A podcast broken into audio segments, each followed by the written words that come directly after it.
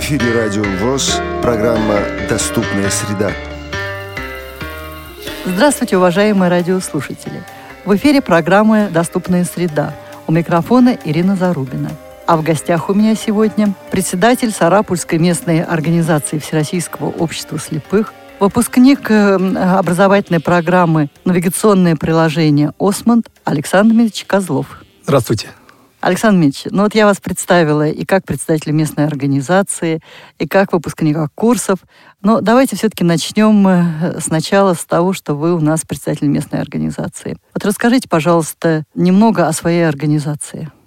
Сарапульская местная организация – это одна из десяти организаций Удмурской региональной организации Всероссийского общества слепых. В нашей организации насчитывается более 600 инвалидов по зрению, в том числе 28 детей-инвалидов. Организация включает в себя город Сарапул, Сарапульский район, Камбарский и Каракульский районы. Вот. Ну, организация живет, наверное, такой же жизнью, как и все наше общество. У нас одни задачи, у всех это реабилитация инвалидов по зрению, оказание им различной помощи, какая в силах наших, знакомство и, главное, с теми новыми веяниями, которые есть в жизни, чтобы инвалид не замыкался в собственной скорлупе, а жил современной жизнью, шагал в ногу со временем. Работа местных организаций очень похожа. Но, тем не менее, у каждой организации есть свое лицо. И мне кажется, вот особенность вашей организации заключается отчасти и в том, что председатель ее человек современный. И как у вас хватает времени и на работу местной организации, и на изучение современных э, достижений тифлотехники? Ну, по моему мнению, работать сейчас и даже в местной организации, наверное, легче, зная и осваивая современные технологии, потому что сейчас трудно без компьютера, трудно без современного телефона. Это все нужно и необходимо для работы с инвалидами по зрению, для связи с ними. Это и скайп на компьютере, и на телефоне, и на сенсорном. Это и электронная почта, и работа с различными приложениями, текстовыми, вордовскими, разли, э, офиса различного, для того, чтобы работать и с нашей высокостоящей организацией, отправляя определенную информацию и получая ее и знакомясь с ней. И работая также со средствами массовой информации, э, работая с администрациями районов и городов, которые находятся, где проживают наши подопечные инвалиды по зрению, потому что мы общаемся и отправляем друг другу по электронной почте и письма, и фотографии, и различную информацию, которая необходима для улучшения деятельности нашей организации. Вот расскажите, пожалуйста, в вашем городе, в Сарапуле, как реализуется программа «Доступная среда»? Реальная работа в нашем городе программы «Доступная среда» началась с прошлого года. Стали вкладываться серьезные деньги. Ну, наверное, этому как-то, может быть, это совпадение произошло, может быть, нет. У нас проживает большая группа слепоглухих, приехавших э, в Сарапул, на базовое предприятие города Сарапула, тогдашнее, из Загорска. И слепоглухие обращались во властные структуры, вплоть до правительства, до президента. Много было у нас различных комиссий, и, наверное, я так считаю, что наше Министерство социальной защиты сочло нужным, что город Сарапул и микрорайон, где проживают инвалиды по зрению, в том числе и слепоглухие, должен все-таки быть не обделен, скажем, благами цивилизации, сюда должны выделяться средства на благоустройство и на организацию доступной среды. И в прошлом году на реализацию этой программы было выделено 3 миллиона рублей. Ну, они не так просто появились. Это дело планировалось заранее, заявка делалась, и, по принципе, программа-то во всей республике, вот именно на город Сарапул эта сумма пошла. И пошла на те объекты, которые мы, как организация Всероссийского общества местная организация Сарапульская, отправили заявку на конкретные объекты, на конкретные тротуары, светофоры и так далее, указали, что нам необходимо. А уже управление благоустройства посчитали и посмотрели, сколько средств у них есть и что можно на эти деньги сделать. И, конечно, после окончания осени и уже этой весной мы поняли, насколько стало жить лучше и удобнее. Было заасфальтировано ряд тротуаров. Это очень большое подспорье, потому что не асфальтировался он уже в районе более 20 лет. А вот эта пресловутая тактильная плитка у вас тоже присутствует? Нет, у нас средства настолько небольшие они, и район все-таки большой, и, скажем, пошли по пути тому, что лучше все-таки побольше сделать именно тротуаров реально, потому что они были разбитые и с выбоинами, и с лужами, и совсем со всем этим неприятным на свете, особенно для тотально слепых, да и для людей с маленьким остатком зрения тяжело стало ходить, спотыкаться и постоянно ходить, обходить эти лужи.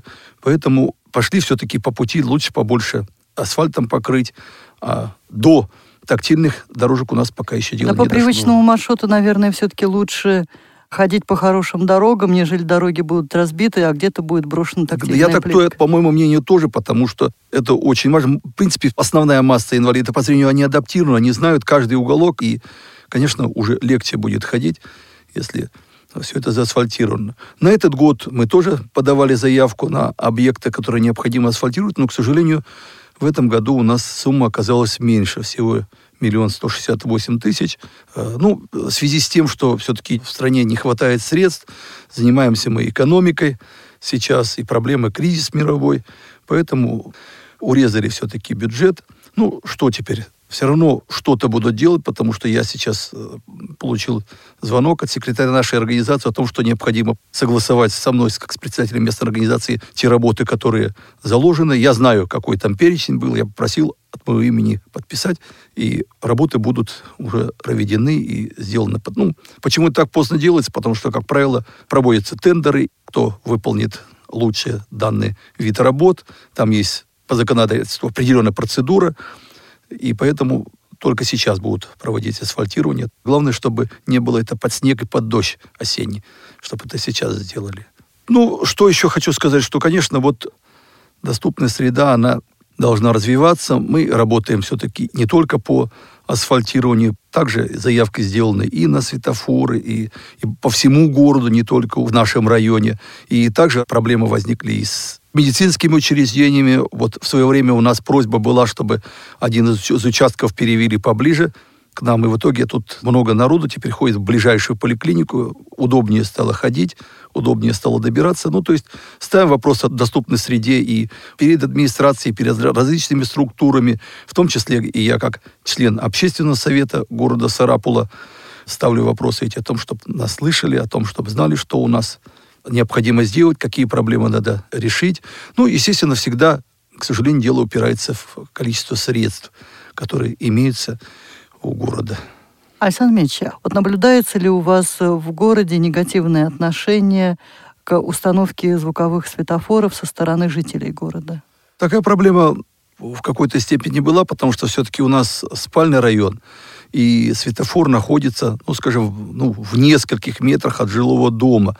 Но, к счастью, в этом месте, именно на этом перекрестке, данный светофор, о котором речь идет, он находится у узкой дороги. Перекресток, э, эту дорогу надо переходить, она узкая, не широкая, буквально там две машины разойдутся, и его, в общем-то, слышно. А основная часть, главная дорога, светофор находится на другой стороне, и поэтому он не так все-таки мешает жителям, он подальше. Поэтому, ну, фактов вандализма не было. Фактов э, вандализма в отношении барьеров ориентации, а это, к сожалению, это и есть. А, например? Ну, то, что просто выламывают барьеры ориентации для того, чтобы сдать в чермет. Вот поэтому мы каждый год фактически обращаемся в администрацию для того, чтобы восстановить. Где-то да оторвут, где-то да отломают. Не говоря о том, что, к сожалению, бывают и случаи, что аварии там э, машина въехала, сломала там, или трактор какой-нибудь зацепил во время очистки, э, уборки снега. Ну, кстати, вот о уборке снега э, мы... Хотя, конечно, сложно инвалиды по зрению и некоторые очень придирчивые требуют с местной организации не знаю чего, чтобы мы прямо тут каждую секунду следили, чтобы вычистили снег, чтобы убрали все.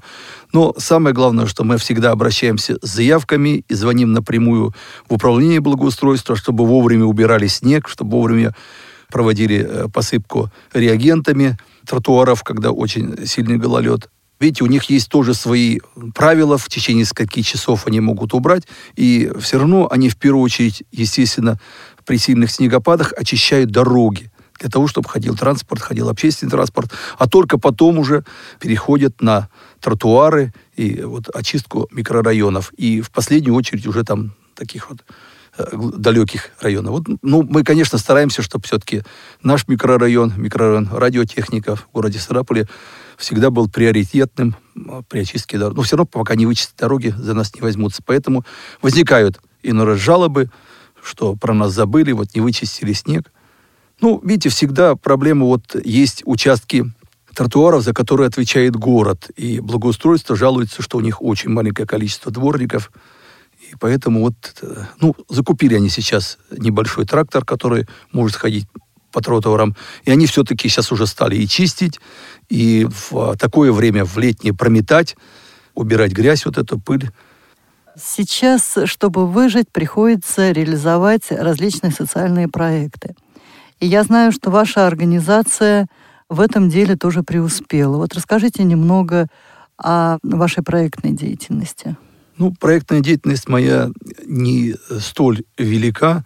Есть председатели организации, например, у нас Ижевская организация есть, председатели, которые много уже, там, десятки, наверное, проектов представил, и э, много грантов у него было одобрено. Хвала ему и честь. Ну, мне удалось осуществить два проекта. Это в прошлом году по знакомству инвалидов по зрению с сенсорными устройствами. Проект был одобрен именно из средств администрации города, и мы этот проект реализовали с августа по декабрь месяц где было включено и обучение здесь, и приобретение сенсорных устройств, это телефонов, приобретение наушников, И сколько клавиатуры. вы приобрели аппаратов? Мы средств, к сожалению, выделили немного, 35 тысяч. Мы приобрели два сенсорных телефона, двое наушников блютусных и одну клавиатуру Bluetooth. И средства также были заложены на проезд для обучения в КСРК. А аппараты были выделены конкретным членам вашей организации или использовались для обучения? Нет, аппараты были именно приобретены для организации, и в том числе это было заложено в проекте, потому что мы не, там не было заложено, что мы кому-то конкретно даем. Они и у нас сейчас э, находятся, я один из них привез с собой, чтобы его подстроить и посмотреть, как он будет работать, как будет работать с нынешней программой вот о котором я дальше расскажу, они находятся в собственности организации и поставлены на баланс. Как положено. И вы на нем проводите обучение. И на нем а, мы проводили обучение и проводим дальше, рассказываем, показываем о возможностях сенсорных телефонов и помогаем где-то, подсказываем прямо на конкретном примере, какие настройки, какие программы. И даже после окончания проекта мы все равно эту работу не оставляем, они у нас в наличии, и всегда желающий инвалид по зрению может прийти и получить информацию, и позанимаемся, и покажем, В том числе расскажем. и от председателя, который прошел обучение ну, и, конечно, может конечно. и может провести консультацию. Конечно. Александр Ильич, а второй проект был э, чему посвящен? Э, только что вот я получил звонок от специалиста, который вот в управлении культуры города Сарапула, который занимается именно ведет проектную деятельность некоммерческих организаций, получилось известие, что наш проект о знакомстве инвалидов по зрению с навигационной программой «Осмонд» был одобрен. В этом году на некоммерческие организации было, к сожалению, выделено меньше средств. В прошлом году было 150, в этом году 100 тысяч. Из этих 100 тысяч нам 30 тысяч будет выделено, уже одобрено. И по приезде буду оформлять договор на получение этой субсидии. Они будут переведены, будем приобретать смотрите, у нас там заложенный компьютер и наушники автошок. Будем смотреть, что приобрести, может быть, что-то добавить даже и из средств, которые у нас есть благотворительные, потому что хотелось бы, чтобы все-таки... Чтобы было чтобы полноценное было, рабочее Да, полноценное место. рабочее место, хотя бы, и хотелось, наверное, все-таки двое наушников. Будем решать вопрос на бюро о том, чтобы привлечь дополнительно благотворительные средства, или обратимся к нашим депутатам, которые являются нашими замечательными помощниками. Вы уже второй раз проходите обучение в рамках реализуемых проектов. Вот для чего вам, как председателю, необходимо обучение на таких серьезных курсах? Я считаю, что я должен уметь пользоваться в том числе и навигационной программой «Осман», и должен знать и уметь, и показать инвалидам, разъяснить, что есть такая программа, что вот она у нас на телефоне, что ей можно пользоваться даже без интернета, и можно вполне ходить по городу. Для тех слушателей, кто еще не знаком с программой «Осмонд», в двух словах э, расскажите о ее сути. Суть программы в том, что мы, находясь дома, ее устанавливаем с помощью интернета, скачиваем различные карты, которые необходимы для этой программы, а потом в дальнейшем уже без интернета. Можем при помощи этой программы ходить по городу, ходить по незнакомым местам. То есть она позволяет и ходить по привязке конкретному объекту в каком-то направлении, если вы знаете, и помогает прокладывать определенные маршруты, наиболее удобные, по которым можно прийти к нужной цели. Многие считают, что вот современные разработки – это для молодых, а вам уже слегка за 50. Несложно изучать э, было сначала сенсорное устройство, а потом и уже серьезные такие приложения, как Осмонд. Ну, люди разные бывают. И у каждого усвояемость с возрастом разная бывает. Конечно, объем материала большой, но самое главное, что благодаря нашим преподавателям и Михаилу Викторовичу Олейникову, и Светлане Александре Боткиной, и нашим ведущим этого проекта Александру Владимировичу Пивню и Светлане Владимировне Цветковой удалось донести до меня, как до слушателя этих курсов, всю информацию правильно и так донести, что мне не надо это зубрить, я просто это понимаю. И моя задача, вернувшись в свою организацию, наверное, не загружать человека всей информацией, которая есть по этой программе, а показать тот конкретному минимум, инвалиду тот минимум, который нужен.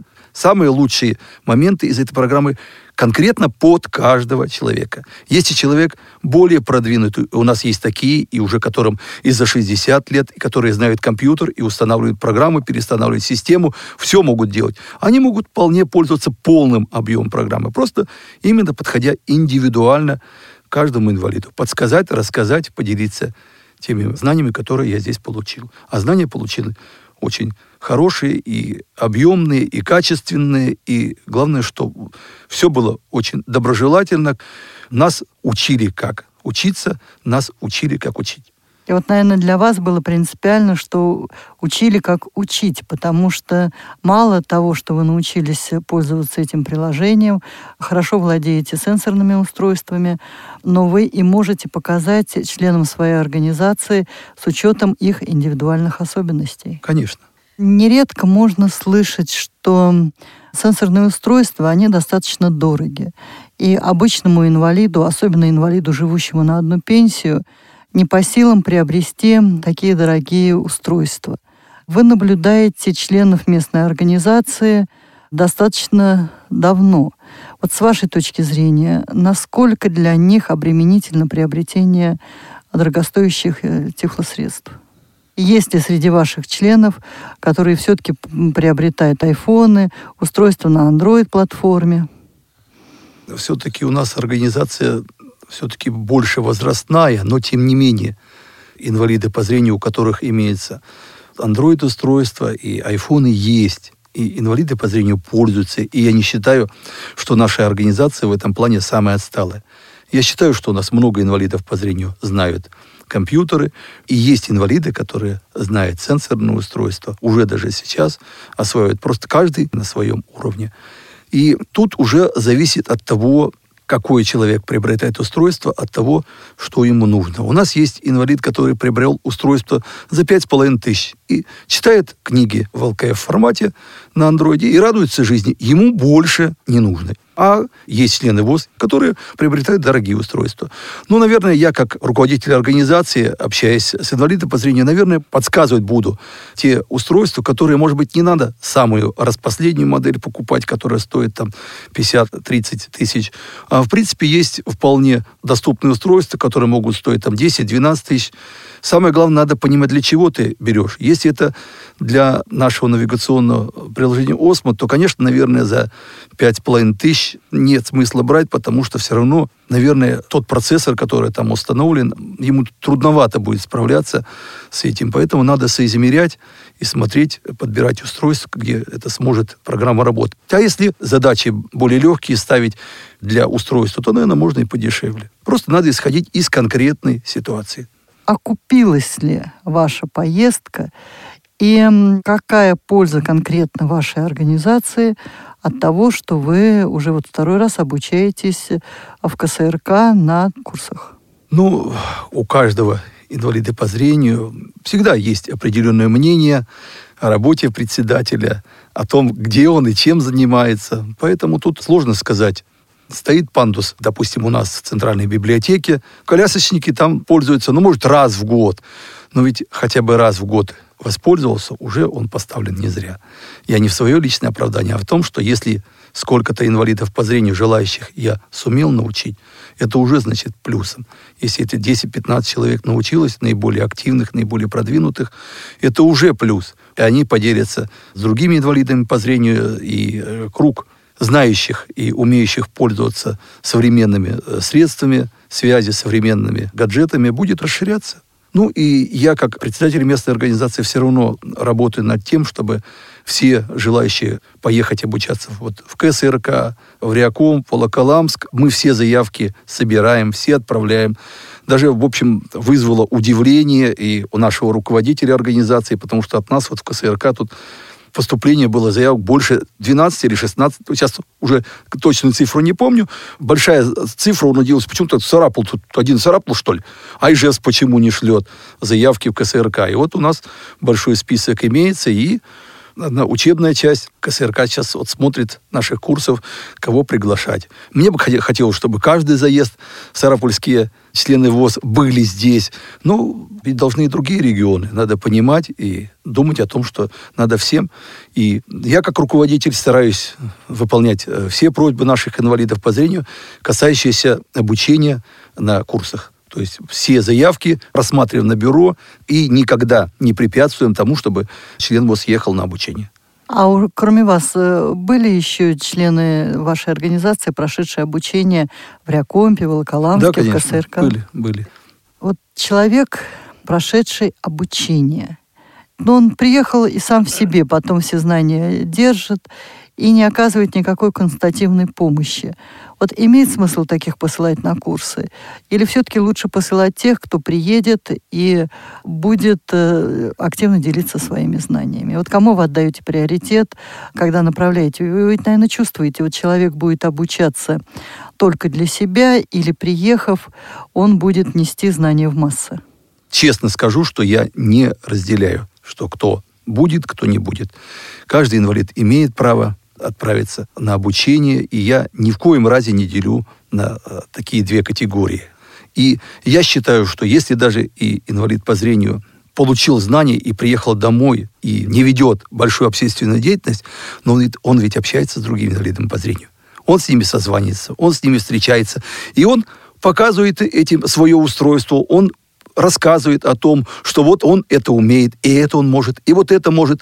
И другие идут и говорят, а я тоже хочу. А мне тоже надо. Это тоже как реабилитация инвалидов, то есть э, распространение опыта.